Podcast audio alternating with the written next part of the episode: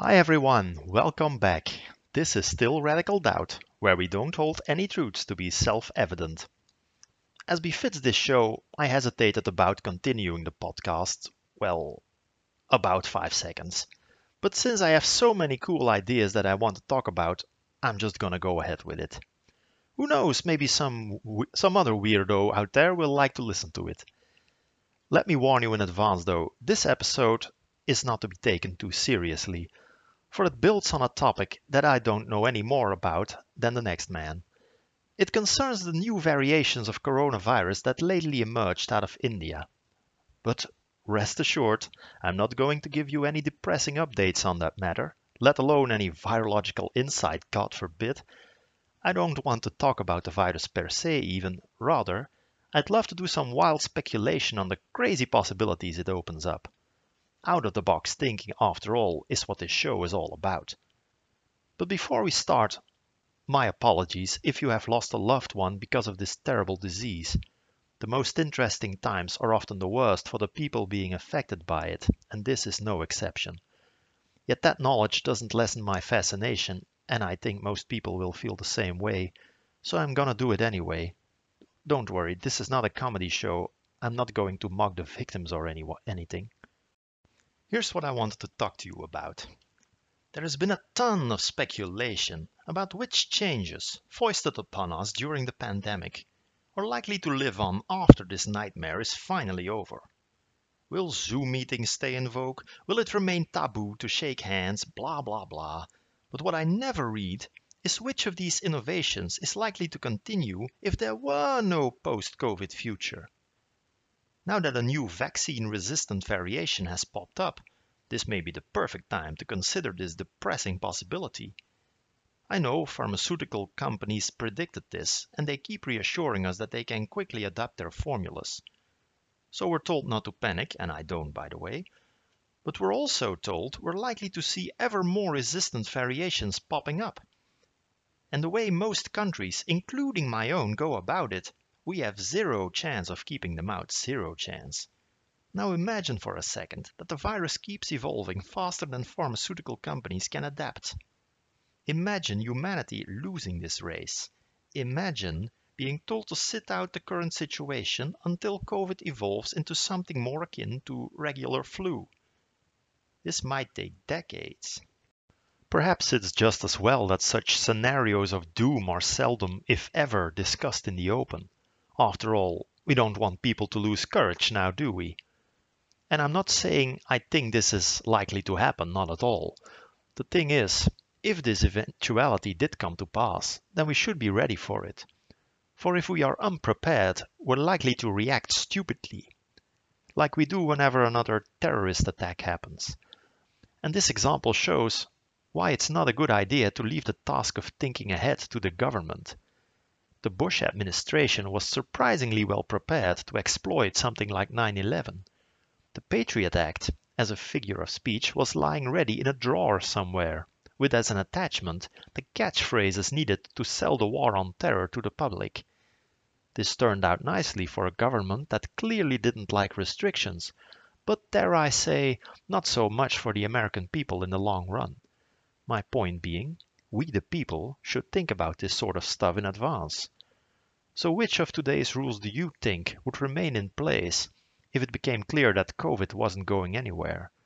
And perhaps more interestingly, which new phenomena would emerge? The first item on my list has to do with borders and globalization. The EU and America have more scientific know-how than anyone else, yet they've done a lousy job controlling the pandemic. I wonder, why is that, apart from the actions of certain presidents who shall remain nameless? Does the fault lie with democracy, as China would have us believe? Well, let me just point out that next door Taiwan has done an even better job, as have other democracies. Then what is the reason for the West's failings? I think it's hardly controversial to suggest that the countries that have done a good job are the ones that have sealed off their borders tightly. China or New Zealand, for instance, leave nothing to chance when it comes to importing the virus. Whenever a case is detected, eventually, strict lockdowns kick in in a very large region until the problem goes away. The EU, however, does the exact opposite. On the one hand, it doesn't even try to coordinate policies. On the other, it demands that borders stay open.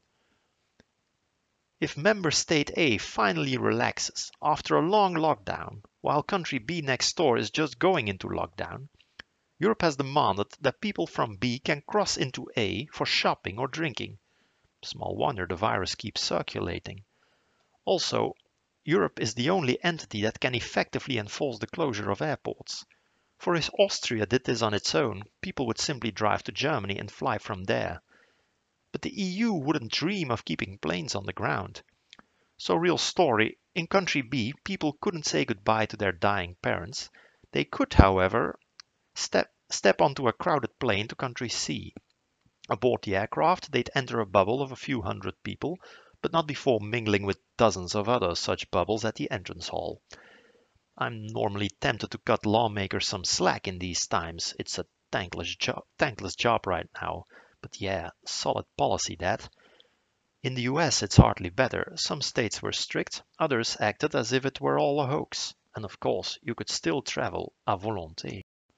Now, no one claims this is the whole story. But it sure as hell goes a long way explaining why the West has done and continues to do such a lousy job.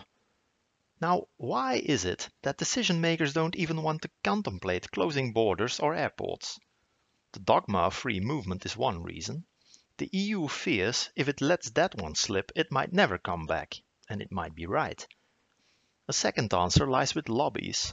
Not only the air travel industry, but the tourist industry, on which whole countries depend, might go bankrupt. On a smaller side, the reason certain lobby groups are so powerful is because they have done well out of the status quo in the past. It's a self-reinforcing cycle. But that makes me suspect that the opposite also holds. If the travel industry went down, so would its political influence. If that were to happen, can you imagine us ever returning to a world in which air travel is more lightly taxed than travel by car? I've always been fascinated by this fact it's one of the most obvious examples of the poor subsidizing the leisure of the rich, and a very destructive one to boot. The pandemic makes this injustice worse. Poor people are not the ones flying to ski resorts, thereby importing new variations of coronavirus. But it is they and their children who suffer the most from this pandemic. It's one thing to work from home in your villa with a nice garden it's quite another if you're locked away with a crying baby and two frustrated teens in a cramped apartment without a computer or, or a television.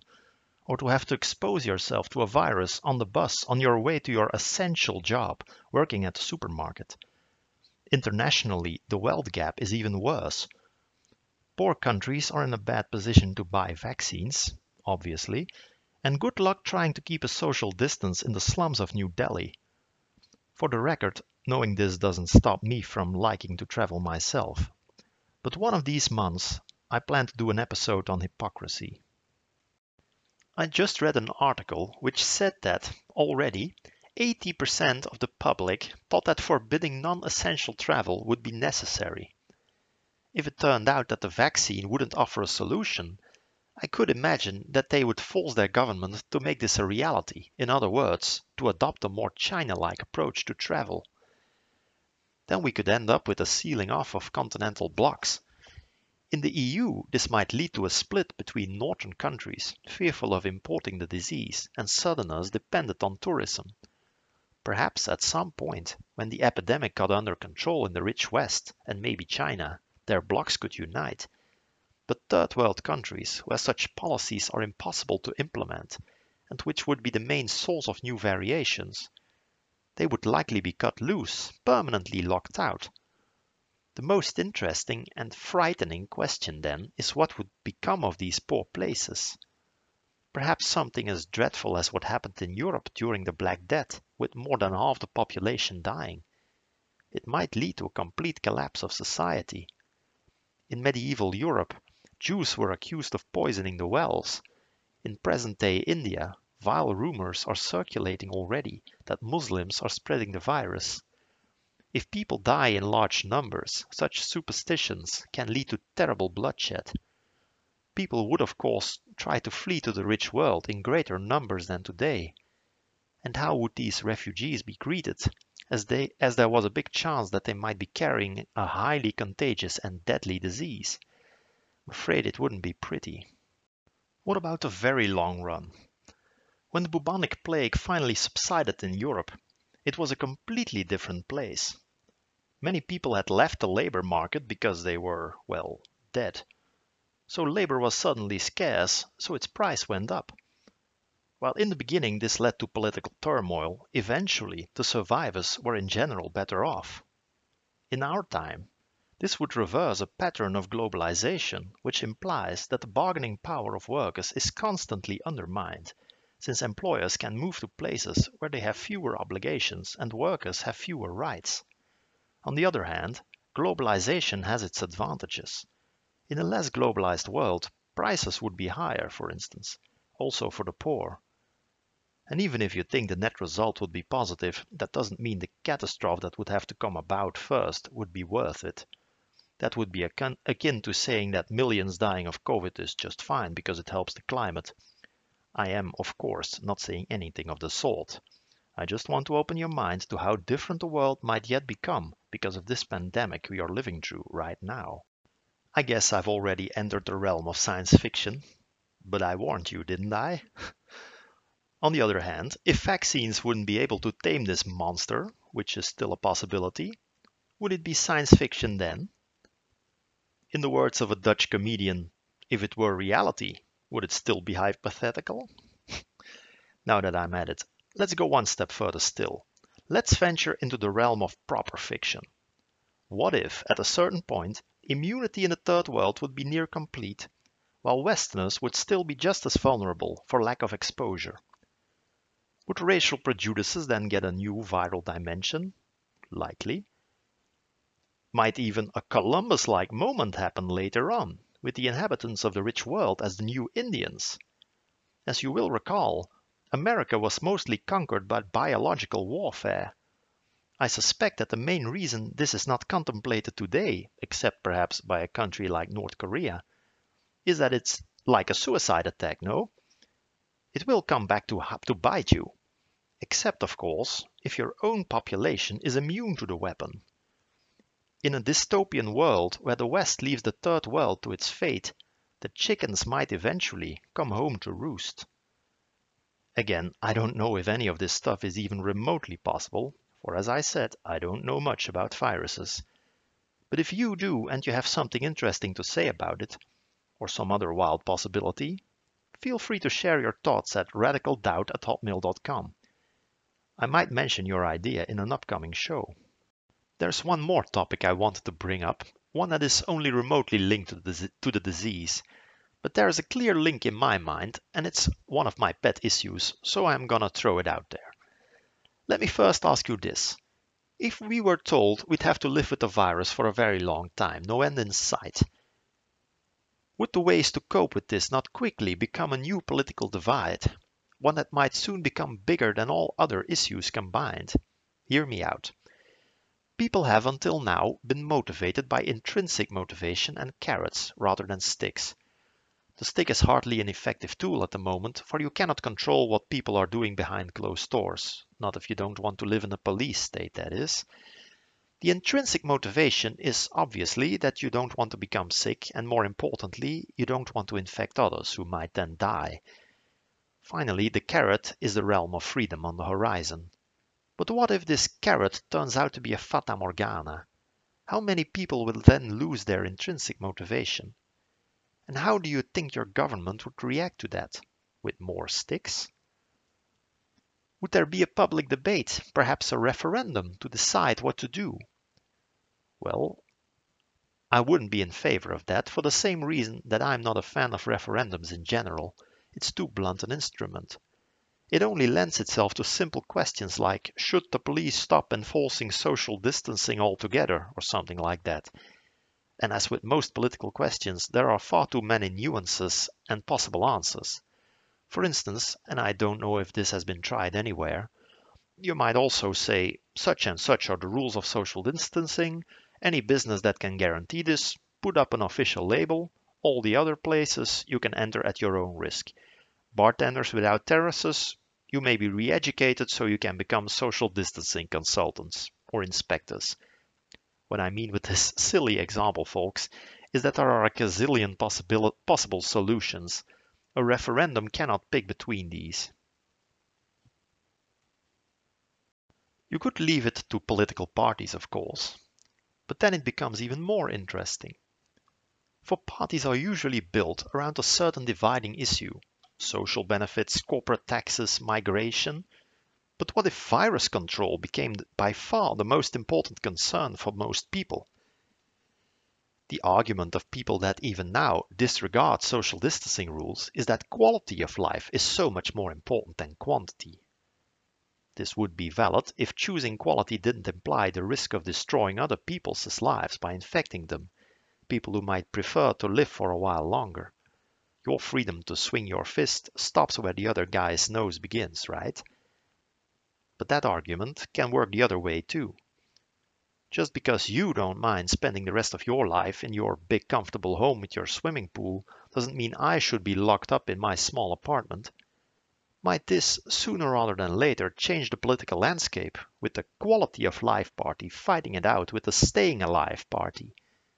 How would you vote? And how would the public at large? It might be that the life quality camp grew over time because everyone got so sick of it all. It might just as well be that people got used to living isolated lives. We are creatures of habit after all. I can see signs of this all around me. Imagine the risk averse getting their way and lockdowns continuing indefinitely. Certain sectors, like restaurants and bars, have, in my country at least, been kept alive with government aid. At what point would it be decided that most of the entertainment sector had no future whatsoever and so should just go bankrupt? Can you imagine the announcement? The days of drinking and dancing and partying are over forever. Get used to it. How would fun-loving people react?